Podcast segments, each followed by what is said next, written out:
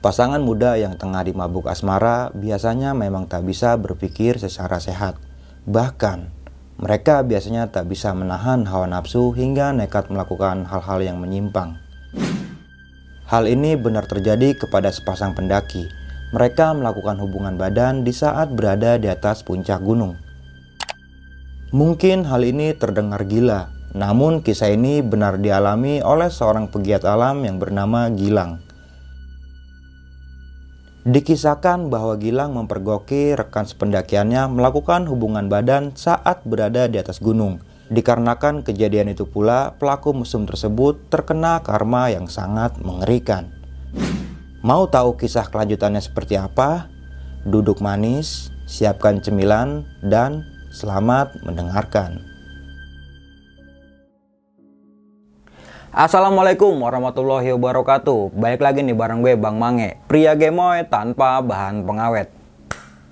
Pada segmen eksklusif kali ini gue masih mendatangkan narasumber nih Dan pastinya ceritanya gokil banget sih. Tadi gue sempet mendengar sedikit sih Tentang mesum di gunung nih. Wah Suatu tindakan yang nggak perlu dilakukan ketika teman-teman semua ini ingin melakukan pendakian gunung. Oke langsung ya nih kita sapa narasumber kita pada malam kali ini. Selamat malam Bang Gilang Oh begini, oh, oke okay, begini. Enggak, enggak begini. Udah enggak covid. Oh udah enggak covid oh, iya. ya. Iya. Apa kabar nih Bang Gilang? Sehat bang. Sehat ya. Kita terakhir ketemu di Bongkaran bang ya. Di Bongkaran ya di. Kita sama Uma. Uh, di mana tuh di. Karet karet. Karet bivak ya. Iya. Itu udah lama banget di. Terus subscribe dulu masih sembilan ribu tuh bang ya. Iya nggak ada apa-apanya gue dulu tuh. belum ada ini nih.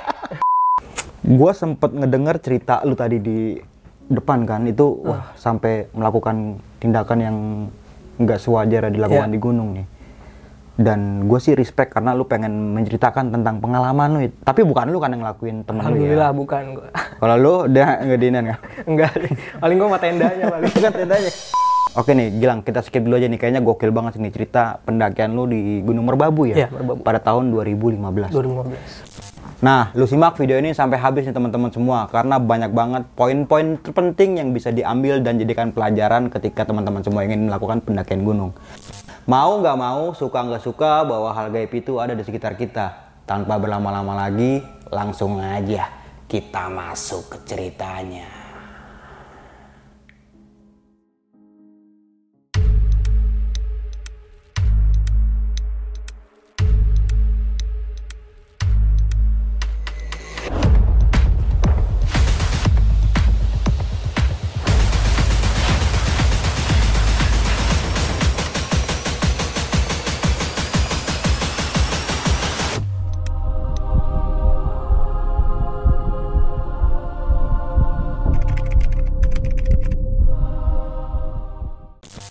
Ya sebelumnya kenalin nama gue Gilang ya bang ya. Tadi udah disebutin juga.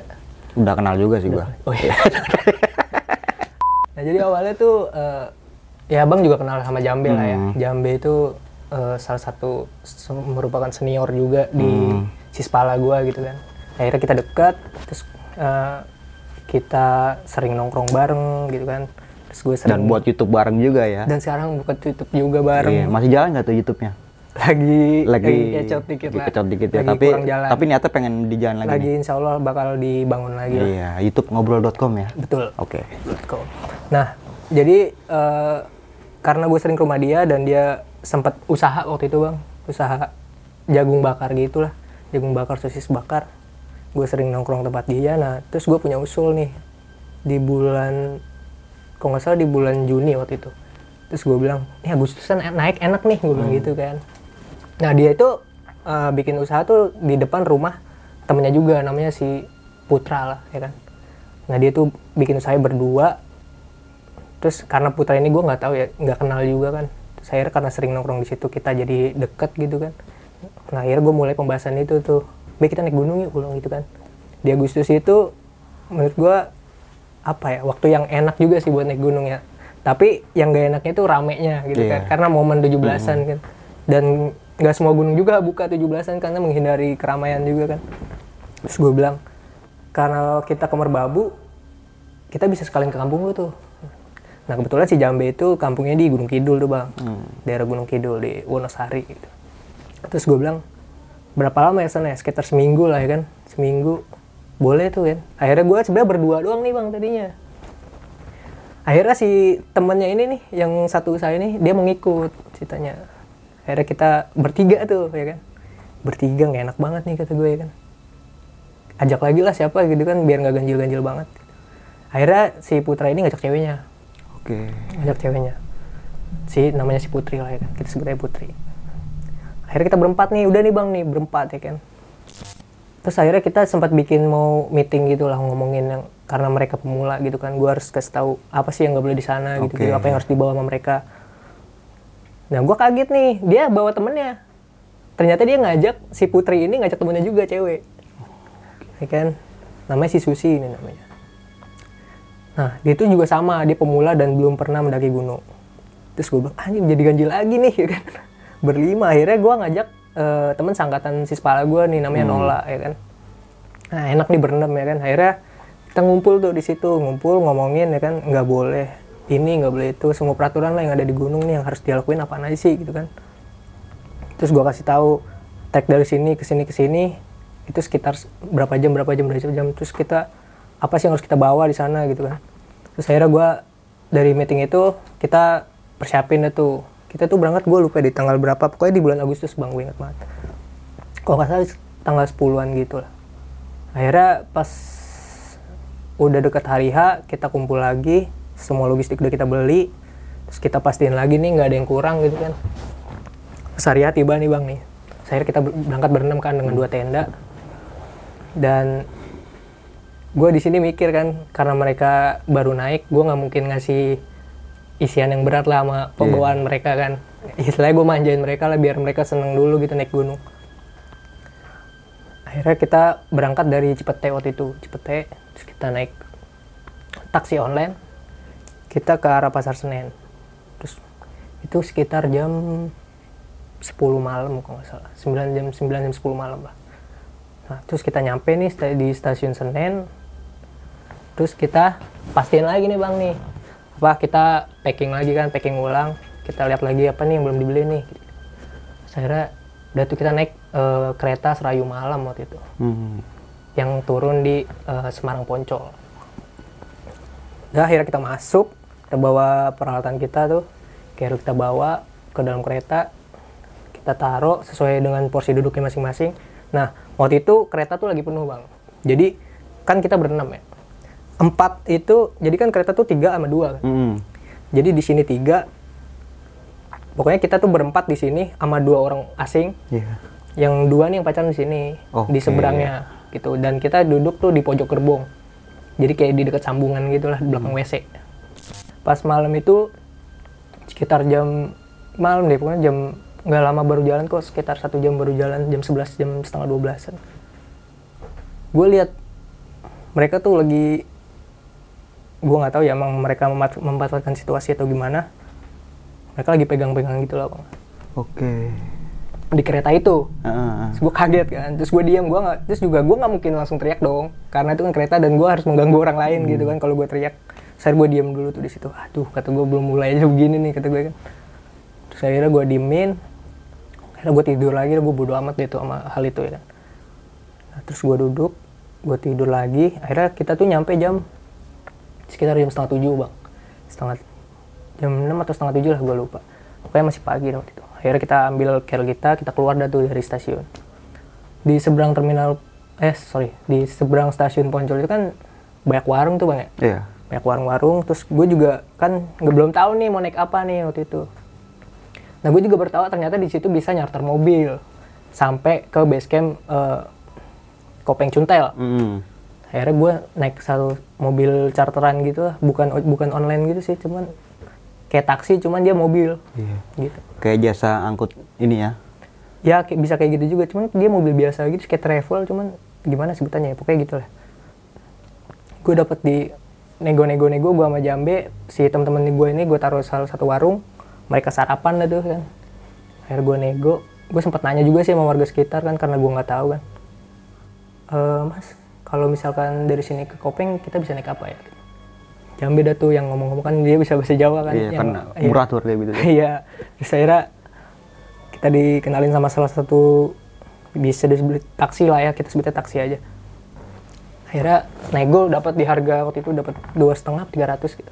sampai di kopeng itu terus gue bilang udah tuh akhirnya barang-barang gue sama Jambe nih keril gue masukin dulu. Terus akhirnya gue samperin lagi nih temen ke temen gue nih ke warung. Udah yuk berangkat yuk gue bilang gitu. Udah akhirnya gue apa namanya semuanya gue packingin lagi deh tuh di bagasi. Kita berenam tuh bang. Nah di situ emang pure bener-bener gue doang kan sama Jambe tuh yang baru apa yang pernah naik gitu. Terus mereka tuh kayak pas nyampe jadi kita tuh jalan sekitar tiga jam dua tiga jam tiga jam. Pokoknya dari situ tuh jam 7 kurang dan gue nyampe di Kopeng tuh setengah sepuluhan lah. Nyampe kita terus akhirnya gue keluarin deh tuh ya apa namanya barang-barang deh tuh dari dalam mobil. Udah tuh gue suruh masuk tuh ke mana ke base camp Kopeng tuh udah masuk aja dulu bersih-bersih gitu siap-siap dan cuaca waktu itu emang lagi kering kemarau gitu lah bang Iya. Agustus ya kan. ya? Agustus dan tahun ini lah debunya kayak gimana Iya. kan kalau babu lagi kayak gitu terus gua eh, sempet pas habis kita naro barang kita bayar si supir taksi itu kita makan dulu nih bang di salah satu warung di dekat situ. Terus kita gua nanya dulu sama si penjaganya tuh si bang siapa gue lupa. Bang di sini ada rumah makan gitu nggak? Gue bilang gitu kan oh, ada di sana kayak gitu. Itu akhirnya kita ke sana. Namanya Mbok Mbok mie gitu lah panggilannya gue lupa. Kita makan. Kita makan tuh biasa aja kan kayak warteg warteg biasa gitu lah. Terus akhirnya kita makan. Beres makan karena duit gue pegang nih bang nih kan. Mereka jalan ninggalin gue terus gue bayar nih. Terus ibunya itu bilang gini bang sama gue Mas itu tolong dijagain yang pacaran ya gitu. Oke. Terus dia bilang kayak gitu. Terus gue kan nggak expect gitu ya bakal ngomong kayak gitu kan. Terus, kenapa nih? gitu kan. Terus akhirnya gue juga ya udah bodo amat gitu karena gue nggak mau mikirin mikirin yang belum terjadi gitu kan. Iya bu saya jagain semuanya kok saya bilang gitu akhirnya gue bayar gue tinggalin deh tuh warungnya. Warung gue balik lagi gue packing ulang gue pastiin lagi nih nggak ada yang ketinggalan. Terus waktu itu bener-bener karena katanya air lagi nggak ada gitu kan. Maksudnya nggak ada tuh bukan berarti nggak ada banget gitu. Pos kopeng cuntel itu kan yang banyak itu ada di pos bayangan dua ya yang Hmm, kayak bak gitu iya. kan. Terus gue patokan gue gue bisa bawa sekitar 10 botol air itu. Terakhir gue harus ngisi di situ tuh ya kan. Hmm. jalan nih ceritanya bang di situ kan gue jalan tuh sekitar jam 11 jam setengah 12an lah tuh tuh masih panas banget. Panas akhirnya gue jalan. Pas gue jalan jadi kayak berhenti berhenti bang. Karena emang kaget kali ya namanya orang baru naik gitu Iya. kan. Jadi gue menyesuaikan mereka lah. Udah pelan pelan aja nggak apa apa senyampainya aja. Terus gue bilang sama sebelumnya gue tuh udah bilang sama mereka kita aja sampai berhenti di pos 3 nih gue bilang gitu. Pos 3 nya Kopeng itu kan terkenal dengan itu dah Hmm. pasar setannya ya kan. Iya. karena gue sempat apa mengalami kejadian juga tuh bang di situ. Jadi gue pertama kali berbau tuh 2012 eh 2000 ya 2012 gue ke sana dan sempat ada sesuatu juga di situ. Makanya gue bilang ketika pendakian gue kedua ini gue ingetin nih sebisa mungkin kita maghrib lewat di pos 3 dulu nih gue gitu. Kan Putri ini Putri si Putri Putra ini badannya gede bang. Oke. Gedein gua.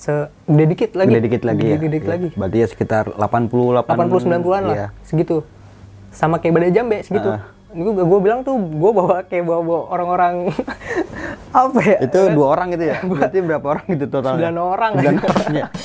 emang badannya gede-gede banget Ah. gitu dan di situ badan yang paling kecil tuh badan gue sama si Nola doang tuh makanya gue juga nggak mungkin kan gue harus narik-narik mereka gitu biar apa biar sesuai dengan tujuannya gitu akhirnya ya udahlah gue bilang senyampe lu aja nggak apa-apa. Tapi dalam hati gue ya gue jangan sampai di pos 3 nih jangan sampai apes nih gue bilang gitu kan. Jangan sampai nyampe maghrib gitu. Pos 2 dia tuh sempat udah nggak mau jalan.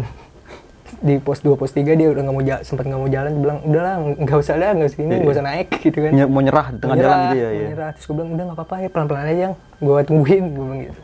Akhirnya jalan tuh. Cuman si Susi ini diem aja bang si temennya si Putri ini. Jadi dia ya udah ikutin alur aja gitu kan. Nggak nggak yang aduh gue capek nih. Gue nggak kayak gitu. Sama kayak si Nola. Nola kan juga emang angkatan sepala gue jadi kayak sedikit latih lah kalau buat naik-naik gunung. Udah akhirnya jalan lagi. Kita kasih semangat dah tuh. Omongan-omongan hoax. Ya kan Iya, iya. Udah Dikit lagi, kok, dikit dikit lagi. lagi. gitu kan. Udah nggak apa-apa gue gitu. Pas nyampe di pos kita dari jalan pos 3 tuh kita udah kan itu kan pinggir tebing bang ya? Hmm. eh sebelum sebelum pos 3 tuh pos pos 2 pos 2 nya itu kan udah mulai kebuka kan? Nah arah pos 3 tuh kita tuh udah kesorean banget. Nah pas jalan dari jam jam 4 ke setengah 5 itu gue udah bilang nih kita tuh jangan sampai ini nih jangan sampai beri kelamaan gue bilang kayak gitu. Gue udah gimana caranya ayo jalan-jalan gitu. Cuman nggak tahu kenapa apes banget bang. Di pos maghrib pas banget azan tuh masih kedengeran. Waktu itu. Gue nggak tahu emang anginnya lagi gede atau gimana. Kan itu kan tergantung dari cuaca juga bang ya kalau azan itu ya. Bener-bener maghrib di pos 3 Oke. dan nggak ada orang sama sekali. Di situ ben- bener-bener gue berenam doang gitu. Duh kata gue gimana ya?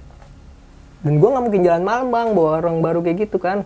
Maksudnya mentalnya bakal lu kena nih gitu gue ya kan. Udah mendingan gue eh, istirahat aja dah mau alam gitu kan apa yang bakal jadi gue juga nggak tahu kan. Saya gue bikin tenda di situ bang.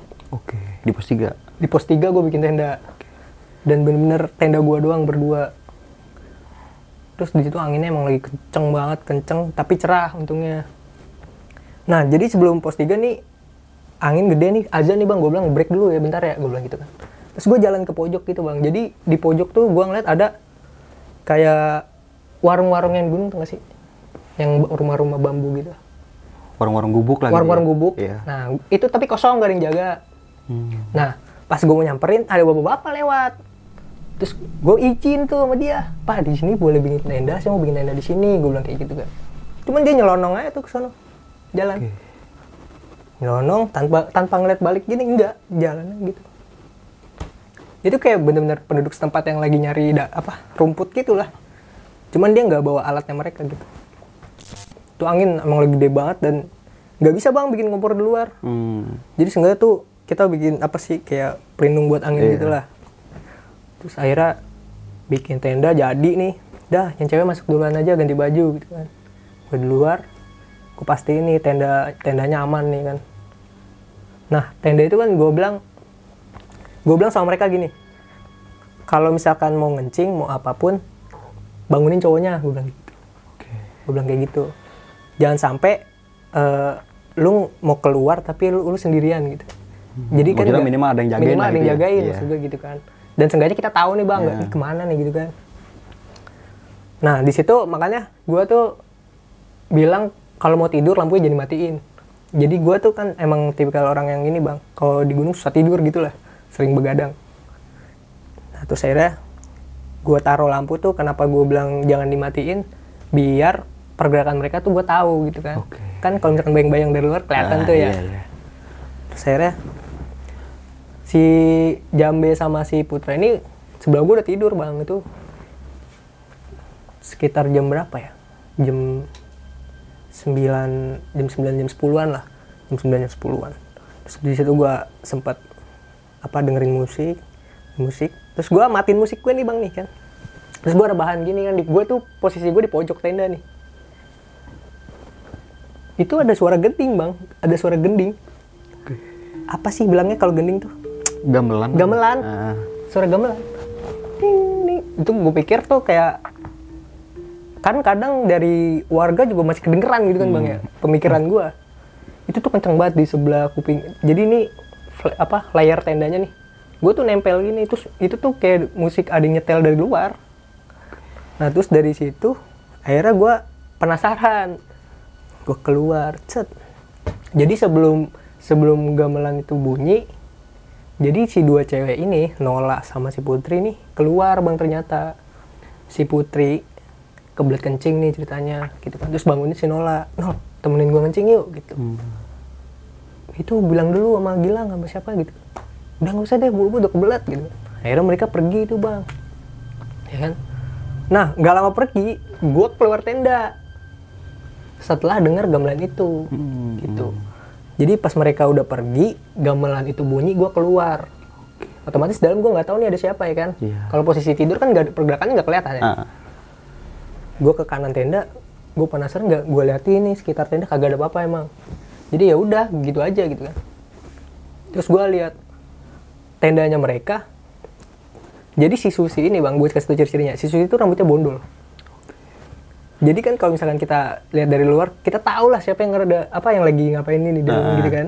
Karena pantulan siluet iya ya. pantulan siluetnya itu Iya. kan. Susi itu lagi gini terus gini-gini bang. Gitu-gitu. Sumpah tuh gua ini ngapain malam-malam nih orang? kan kata gua. Gua penasaran gua buka bang tendanya set. Gua lirik gini. Terus dia gini bang. Sumpah gua merinding anjir tuh nah terus gue ke tenda gua bang. Gue bangunin si jambe gini kan. Gue kaget tuh dua orang ini nggak ada nih si Nola sama si siapa? Putri. si Putri ini. Bangun bangun Be, bangun bangun gue bilang gitu kan si Putri bangun bangun bang. Bangun bangun bangun gue bangunin dua-duanya. Udah keluar keluar kenapa sih? Itu cewek-cewek nggak ada. Gue bilang gitu kan. Keluar nih gue tarik. Udah. Nih gue nggak tahu nih dia ke mana ya kan. Gue juga dari tadi awal gue lihat gue nggak tahu nih dia ke mana gitu akhirnya si Putra ini gue suruh cari ceweknya tuh. Udah lu cari ke sono lu teriak-teriak aja lu panggil-panggilin namanya gitu kan. Terus akhirnya gue sama Jambe nih bang yang masuk ke dalam. Terus dia masih gini aja nih masih joget-joget gitu. Masih joget. Terus dia sumpah lirikannya bang bikin merinding dia tuh sambil gini-gini terus kadang melek terus senyum.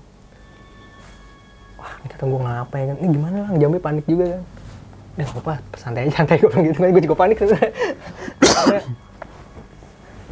Nggak lama mereka mereka nih nggak nggak ada suara. Bang lama-lama si Putra nih. Gue bilang teriak yang kenceng. Pokoknya gue harus denger gue bilang gitu lama-lama suaranya nggak ada juga nih. Terus gue mikirin si siapa? Si Susi ini nih. Gimana ya? Modal PD aja udah bacain yang gue bisa kan. Fatihah apa ayat kursi dan sebagainya dah. Kan kadang kan kita kalau lagi kondisi tertentu jadi ustadz nih kita Iya, ya. iya, tiba-tiba jadi ustadz ya kan gue bilang uh ya Allah. Gue bilang gini bang jangan gangguin kita ya. Kita nggak macam-macam. Gue bilang kayak gitu. Terus gue bacain udah tuh dalam hati gue kursi ya. Kursi. Lu bang gue gue kan pelajarin gitu-gitu lah gue gini giniin terus dek, terus dia ngeliat pas ngeliat gue langsung dah gini bang. Gue giniin ininya Heeh. pundaknya. Terus pas gue baca selesai dek, terus dia ngeliat gue gini terus dia dek, tiba-tiba joprak. Joprak udah tuh pingsan kan. Lang tuh kenapa lang nggak apa-apa udah. Yang penting udah keluar dulu gue bilang gitu kan ya. Iya, iya. maksud gue yang penting jangan bikin masalah dulu nih ya kan? Nggak lama balik nih mereka bertiga nih. Terus gue marah kan bang. Karena emang gimana ya kan gue bilang ya gue juga nggak apa ngejagain mereka gitu kan. Kalau ada kenapa-napa Hmm. Gimana ya gede kan? loh gitu. lu gue bilangin kalau misalkan ini bangunin cowoknya. Mau lu kebelet kayak mau apa kayak bangunin. Lu di sini yang jagain siapa? Lu kalau kenapa-napa gimana? Gue bilang kayak gitu. Terus dia diem aja tuh pada terus si putri tuh nanyain lu ngapain di dalam tenda gue kagak nih gue nyariin barang-barang gue gue bilang gitu speak cuman yang penting gue nggak bikin mereka takut dulu nih Iya. sama sama apa yang baru terjadi gitu kan. Udah tidur lagi tidur lagi gue bilang gitu. Tuh dia itu aja tuh tidur mulu tuh. Lu masa nggak bisa tidur? Gue bilang gitu kan. Udah balik tidur balik tidur tuh jam berapa ya? Jam setengah dua belasan gitu lah. Akhirnya udah tuh bang dari situ kita benar-benar nggak nggak ada kegiatan lagi tuh. Udah masuk masuk ke tenda masing-masing kan dan sedikit cerita jadi gue sempet nanya tuh bang waktu itu sama si Susi. Hmm. di kondisi di pos 3 itu bang menurut dia si Susi ini nih gue nanya Japri setelah gue naik gunung ya. Iya. itu tidur terpulas selama dia tidur. Oke. dan dia kesadar kayak gitu. Menurut jawabannya dia nih lu kenapa nih waktu itu kayak gitu kan? Lu ngerasa apa sih? Nggak tahu lu gue tidur pulas banget. Itu tidur terpulas selama gue tidur. Kata dia gitu gitu wah mereka gue ah ya udahlah gitu kan. Akhirnya malam itu gue bangun jam berapa ya? Sekitar jam setengah enam tuh bang. Gue biasa ngerokok depan tenda. Jambe nyamperin gue bang ya kan. Lang tuh semalam kenapa lang gitu? Nggak apa-apa gue bilang gitu. Ada aja gitu. Namanya juga kita di mana nih mbak? Gue bilang gitu kan. Namanya gitu biarin aja. Yang penting kita jangan down aja gue bilang gitu kan. Kalau kita ngedon kita yang bawa orang ngedon juga Iya, bener. gimana ya kan nggak ada yang bisa naikin mental mereka juga. Akhirnya kita masak tuh pagi-pagi bang. Bener-bener nggak gue ceritain apa yang terjadi semalam tuh. Cuman dari mereka masih nanya-nanya ngapain ke tenda gue gitu kan. Terus si Susi juga biasa aja. Nggak kayak nggak ada apa-apa semalam tuh. Terus gue bilang tuh udah gue bilang jangan siang-siang nih naiknya. Gue bilang gitu kan. Karena gue kan bakal apa ngelintas nih bang ke Selo. Oke. ya kan nah gue naik dari pos 3 tuh setengah 10 baru jalan lagi. Itu Siang gue banget. kesiangan Iya. kan? Karena gua- itu masih banyak banget pos 4 pos 5 puncak apa sih pertama tuh? Pokoknya terus ke sana lagi ngelintas.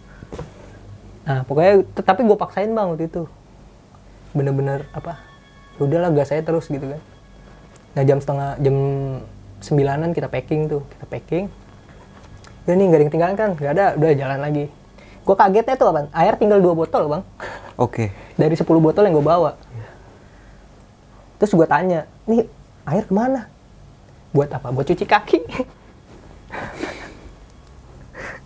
Iya iya. gue gimana ya? Mau marah juga udah di atas gitu kan.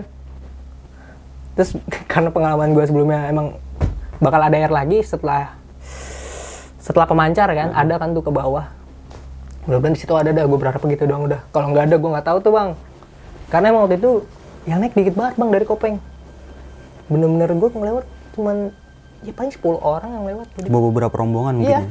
nggak nyampe lima rombongan, tiga rombongannya nggak nyampe. Terus akhirnya udah tuh gue jalan setengah sepuluh terus nyampe di pemancar itu sekitar setengah dua belas, setengah dua belas siang.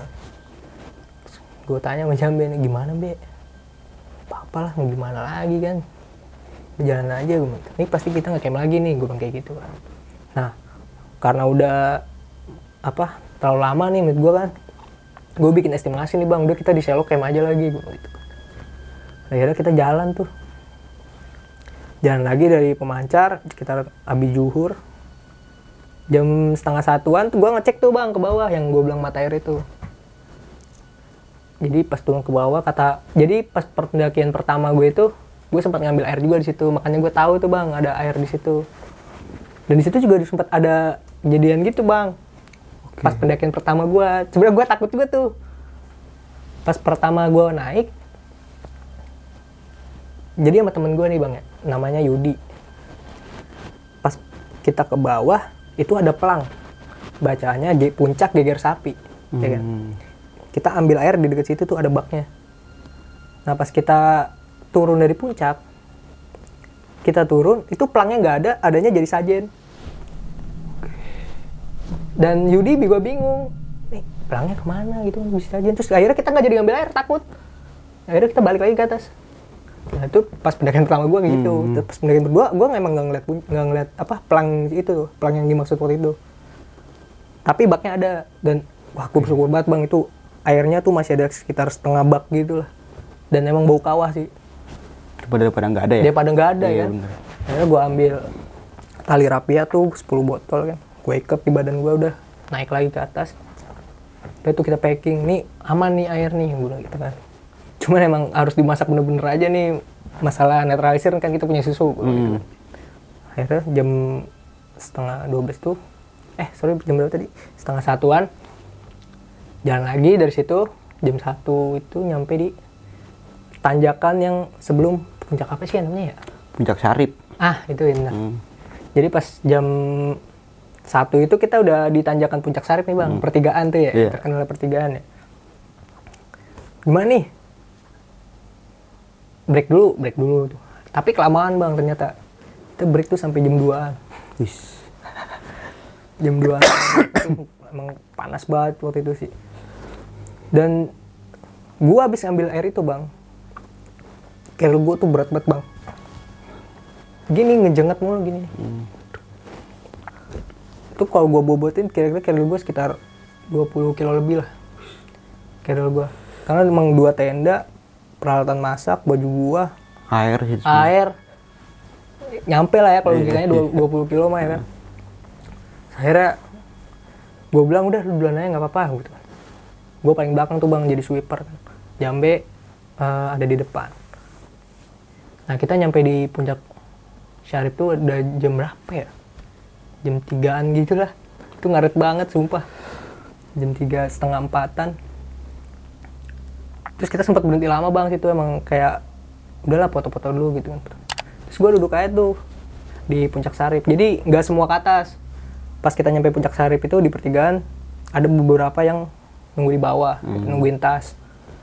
Terus gue bilang lu nggak bener nggak mau naik ke atas? Lu nggak apa-apa ngusir sini aja. Akhirnya gue lupa siapanya tapi deh si Nola kalau nggak salah. Dia tuh jagain tas kita tuh nah sisanya ke atas. Habis foto-foto jam 4 jam 4 setengah limaan gitu lah kita jalan lagi tuh bang dari si puncak sarip itu. Emang bisa dibilang lama banget sih di itu karena emang apa ya si Putri ini udah mulai kambuh kayak nggak mau jalan lagi. Putri putra ini. Putri Putra terus gue bilang ayo kita udah di sini masa mau turun gimana caranya? Gitu kan. Akhirnya jalan lagi. Terus gue mereka suruh mereka duluan bang gue udah nggak kuat waktu itu. Gue udah nggak kuat. Kayak apa ya? Gue udah nggak bisa ngangkat carrier gue bang. Cuman gue paksa gitu. Terus akhirnya padahal tuh gue waktu itu udah pakai tambahan tuh waktu itu boleh disebut nggak sih busa itu busa wanita lah Softtek. ya Iya. itu softtek Biasanya kalau Carrier udah tipis Iya talinya kan? gitu tuh pakai. karena emang iya. eksternal kan Bisa bisa tambahan gitu. ya bisa tambahan di sini nih terus akhirnya gue naik lagi jadi pas awalnya dari puncak sarip itu kan datar tuh bang ya pas kita mau sampai ke jembatan setannya Hmm. nah di itu tuh gue mulai menjauh bang dari puncak Eger Sapi jadi mereka udah nyampe di jembatan setan gue masih di belakang. Jambe nggak nge nggak ngeliat ke belakang gue bilang jalannya terus bilang gitu. nah pas mereka habis lewat jembatan setan terus eh, si mungkin udah deket puncak gitu ya. Kalian kan jembatan setan itu kan udah deket banget kan deket banget sama puncak kan. Nah, terus gue masih duduk. Jadi pas gue habis jalan itu pas mereka belok gue udah ngeliat mereka lagi kan terus gue lewatin nih jembatan setan ya kan. Gue nggak tahu gue ngeblank bang di situ. Untungnya gue tuh nggak jatuh gitu kan gue masih fokus buat ngelewatin jembatannya. Gue tuh duduk di pinggir tebing gitu. Jadi habis naik naik jembatan setan ini kaki gue tuh di bawah pinggir tebing terus gue pegangan kayu gini Sebelum lanjut ke cerita, untuk kalian yang ingin menjadi narasumber di besok pagi dan mempunyai cerita horor dalam pendakian, kalian bisa kirim cerita kalian ke Instagram official besokpagi.idv atau melalui email besokpagi.ch@gmail.com. akhirnya gue pas duduk di apa pinggir tebing itu nggak tahu gue tiba-tiba tuh udah nggak mikir apa apa bang gue blank di sisi lain emang gue tuh kelaparan gitu kan kayak mungkin mah gue kambuh atau gimana. Telat makan tuh gitu ya. terus juga emang kan makan kan terbatas banget gitu Iya. dengan air juga. Gue emang waktu itu emang nggak nggak banyak minum juga. Dengan si tahu sisa sebenarnya dua botol itu bang yang tadi gue tuh jadi males ngapa-ngapain sebenarnya. Cuman ya udahlah gue bilang gitu kan. Pas dulu gitu gue udah nggak sadar waktu itu. Jadi pas gue duduk di pinggir tebing itu jambe baru ngeh gue nggak ada jadi mereka suruh nunggu nih ya kan? Si teman-teman itu si empat teman itulah. Taruh udah kalian tunggu sini. Gue gue nyari Gilang gitu kan. Dia ke belakang dia nge gue pinggir tebing mau ngapain gitu kan? Udah mau gini-gini nih udah mau jatuh gitu. Lang mau ngapa lang gitu kan. Demi gue di sini aja gue kayak gitu. Gue ngomong kayak gitu katanya. Iya. jadi gue kan emang udah nggak udah blank gitu kan. Gue nggak tahu apa yang gue ngomongin gue udah ngelantur lah jadi di bawah tuh gue itu kan di bawahnya kan kayak apa ya ladang gitu kan kita tuh ngeliat kayak lamparan hijau gitu lah Ya, tapi dalam itu. itu dalam bang Iya. dalam tuh ada sekitar 300 meter Iya. 400 meter ke bawah lah tuh gue tuh ngeliatnya nggak itu bang Oke. gue tuh ngeliatnya sorry ya gue ngeliat kayak perkampungan dan gue pengen ke sana Keril tuh udah gue buang tuh pas di situ bang. Jadi pas gue duduk gue dah gue gituin. Terus gue akhirnya udah Bel tinggal gue di sini aja gue bilang gitu. Udah lu jalan aja. Terus gue digampar bang sama jambe. Dah gue ngapain ngomong kayak gitu? Udah gue akhirnya ditarik. Ditarik ke mereka nih bang. Gue lemes banget tuh bang. Bisa dibilang kondisi gue udah 20% lah menjelang pingsan gitu carrier gue dibawa sama dia gue nyampe nih di dekat puncak. Itu tadi cerah banget bang. Itu matahari tuh lagi bener-bener nyinarin banget lah. Debu lagi hidup-hidupnya kena panas ya kan? Nah terus pas gue udah nyampe puncak nih bang anehnya nih ini aneh banget sih menurut gue ya. Berapa langkah lagi kita nyampe ke Teng Songo? Gue tuh jatuh bang. Jadi pas udah mau nyampe terus gue pingsan gitu lah semi semi semi pingsan. Tapi gue masih ngeliat nih apa yang lagi gue gue lihat gitu. Jatuh gue gini dah gitu kan. Gue jatuh ke pasir. Tiba-tiba tuh mendung terus anginnya kenceng. Terus ditambah kayak bisa dibilang badai gitu lah bang. Akhirnya kita bikin flash itu bang di atas itu. Jadi di Kenteng Songon sebelah sini ada dataran ya. Hmm. nah kita bikin flash di situ nah di situ di puncak itu kebetulan ada tiga pendaki. Gue kalau nggak salah ingat tuh dari Bekasi waktu itu. Abang mau turun iya. Dia dia akhirnya maksain turun tuh.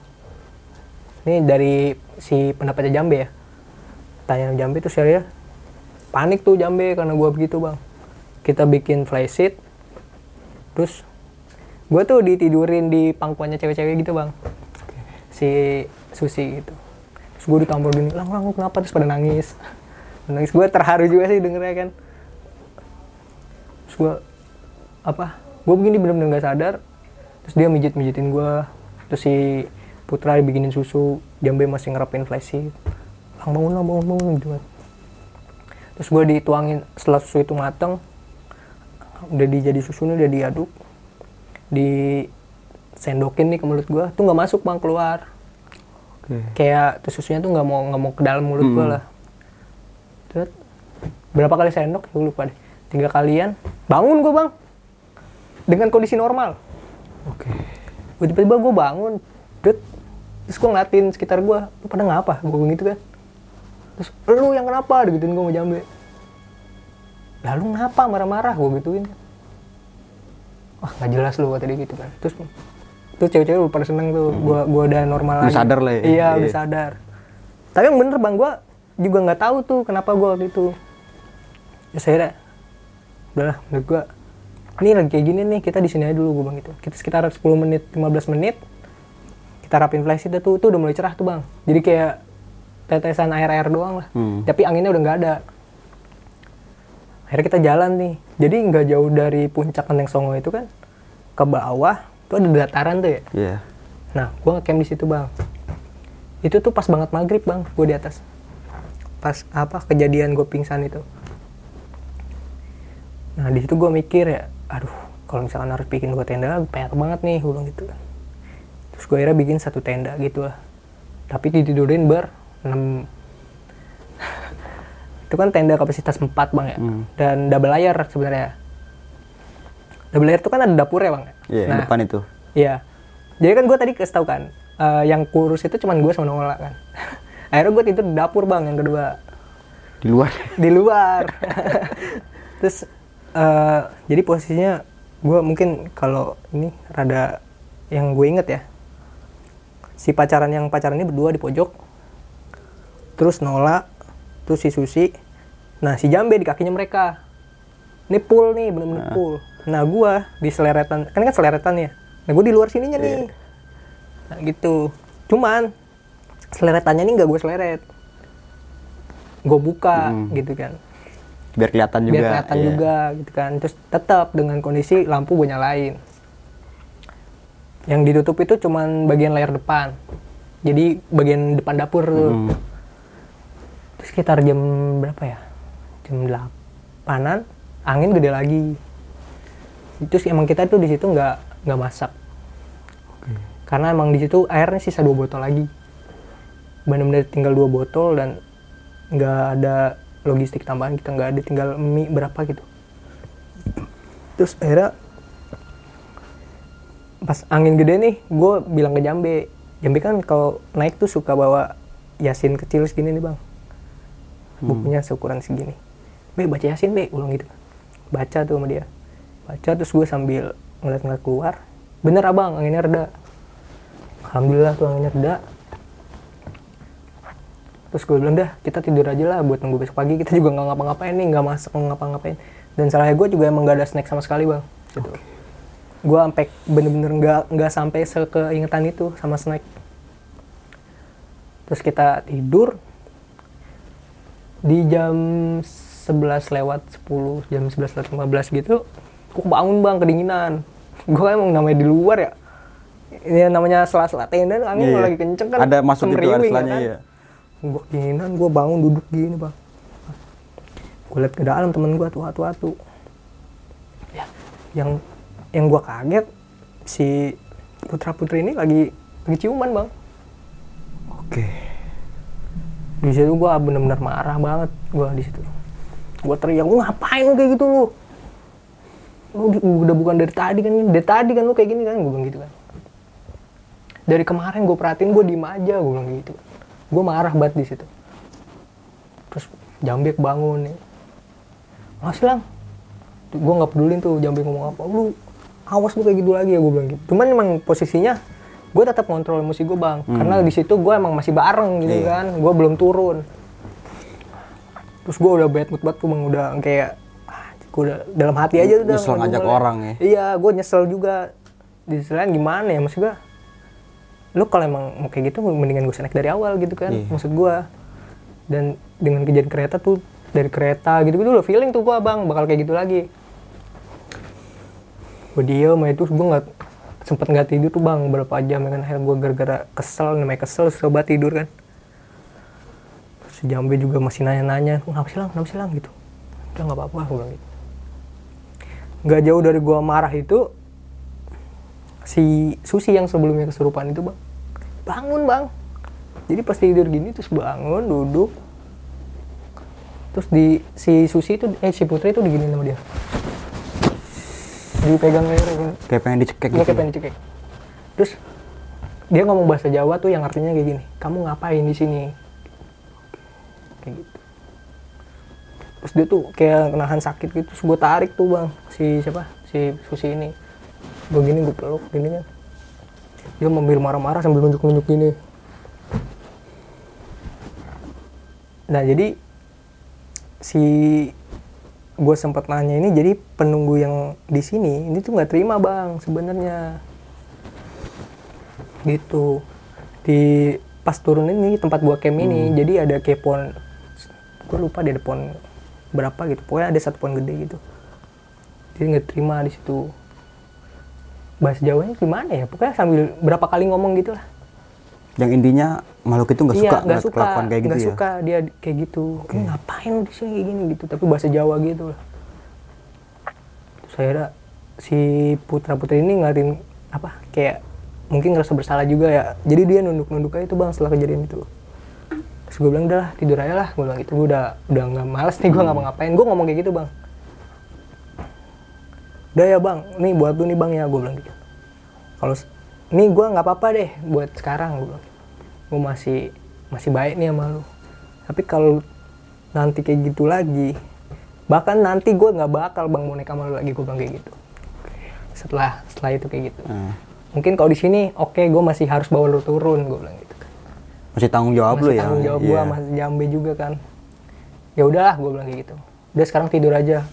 Maafin gue kalau gue emang ngomong gue kekasaran gitu. Lu juga harusnya tahu diri lu di sini mau ngapain gue bilang.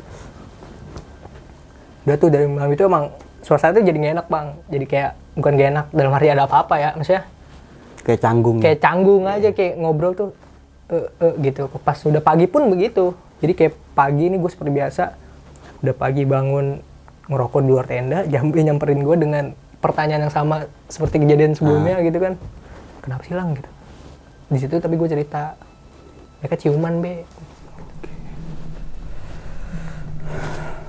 Jambe astagfirullahaladzim gitu kan jambe kan.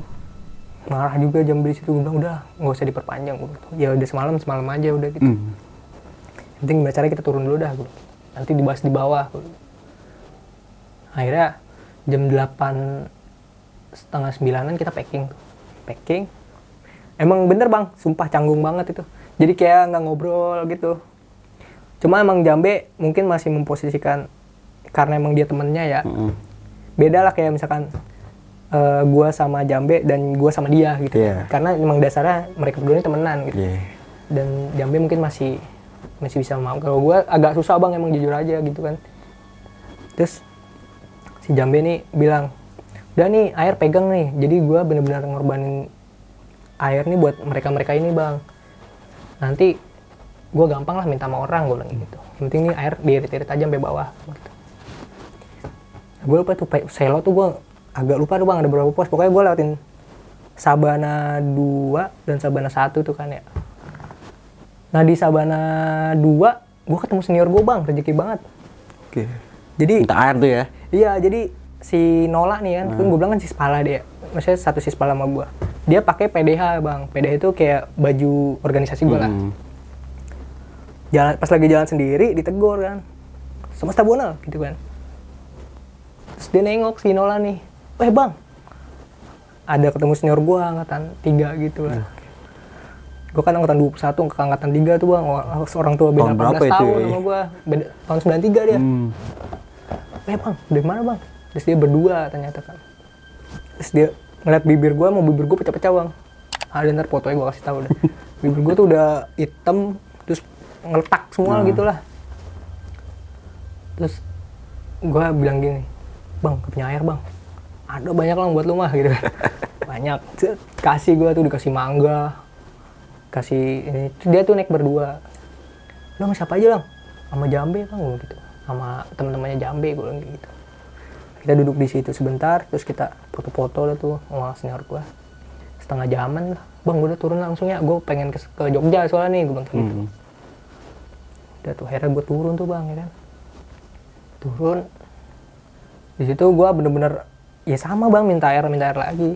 Gue juga nggak enak sebenarnya bang kayak gitu. Meskipun emang di pendakian emang kita care gitu. Misalnya Iya. kita kalau orang kekurangan ya kita bantu gitu kan. Cuman masa iya lo harus minta mulu gitu kan secara nggak langsung kita harus sadar diri juga.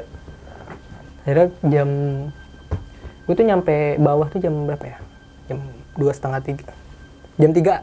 Jam tiga setengah empatan sorry. Jam tiga jam setengah empatan. Nah di situ pas gue duduk gue bersih bersih tuh bang. Kaki gue kecil banget kan gue omongin langsung yang soal mesum itu. Bang gue yang di sini yang bawa lu nih gue gitu.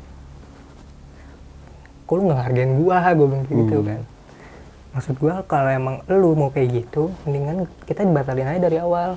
Gue nggak nggak apa-apa nggak ke sini nggak naik gunung sumpah gue gituin. Terus dia di situ juga baru ngomong apa kayak minta maaf gitu. Minta maaf soalnya dalang ya gitu. Gini gini, gini. terus dia juga bilang sama jambe sorry be gue kayak gini gini gini. Terus maksud gue ya udahlah udah lewat juga gitu kan. Tapi emang gimana sih bang? Kalau lu orang itu pasti rasa masih nggak terima masih ada Iya, maksudnya benar. juga kalau Masih agak dongkol ya. iya maksud gue kan tapi emang di beberapa kejadian gue udah berapa kali gitu bang ya ngantar orang kayak gitu. Yang kena tuh bukan dia. Semuanya. iya. Yang kena malah temen-temennya. Nah. yang kayak gitu. Dengan pengalaman gue ya maksudnya yang gue alamin kayak gitu tuh pelaku ini nggak bakal kena. Iya. rata-rata. Dan udah tuh kita akhirnya dengan sesuai rencana tuh kita bersih-bersih dulu tuh. Kita laporan di Poselo. Kita udah turun. Packing. Akhirnya kita di kita nyarter mobil bak gitu tuh ke mana? Ke Jogja tuh bang. Eh sorry bukan mobil bak elep ke elep kita turun di dekat-dekat Malioboro.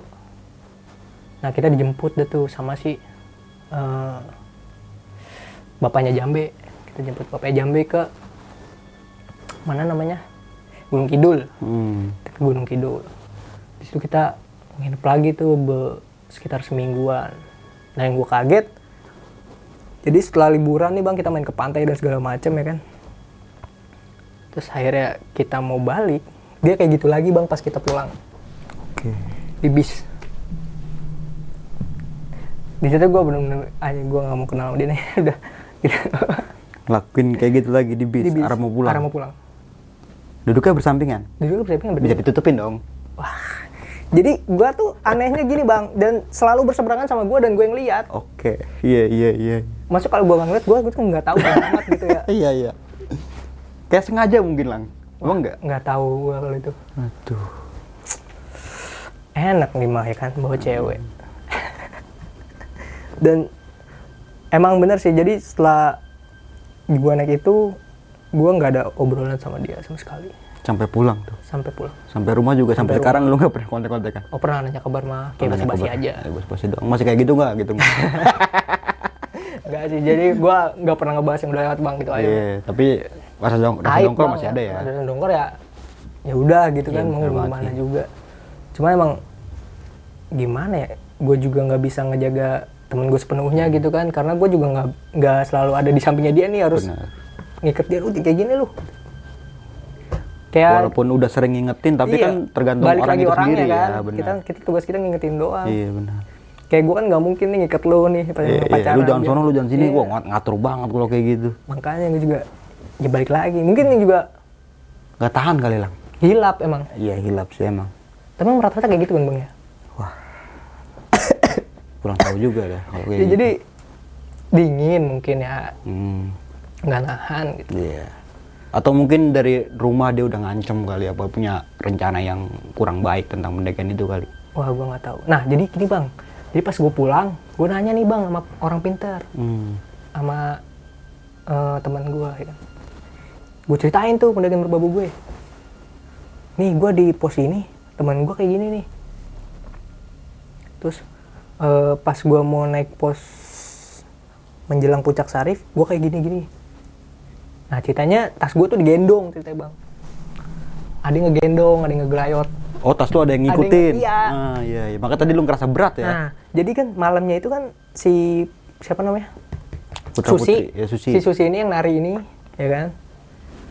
Dia itu kemasukan sinden gitu katanya. Oke, yang di pos tiga dia itu ya? joget, Ah, iya. ya kan? Nah, terus setelah dikeluarin, katanya nempelnya ke gua.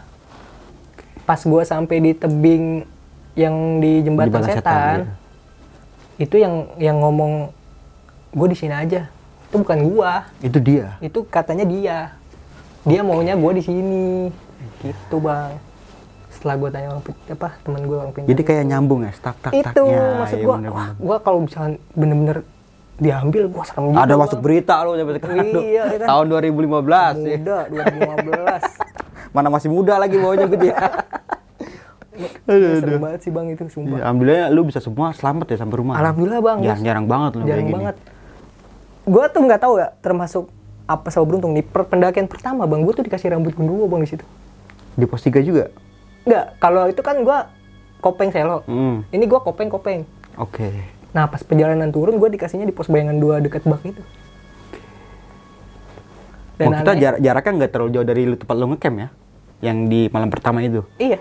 Hmm. Jadi kalau pendakian kedua kan gua camp di pos 3 nih. Hmm.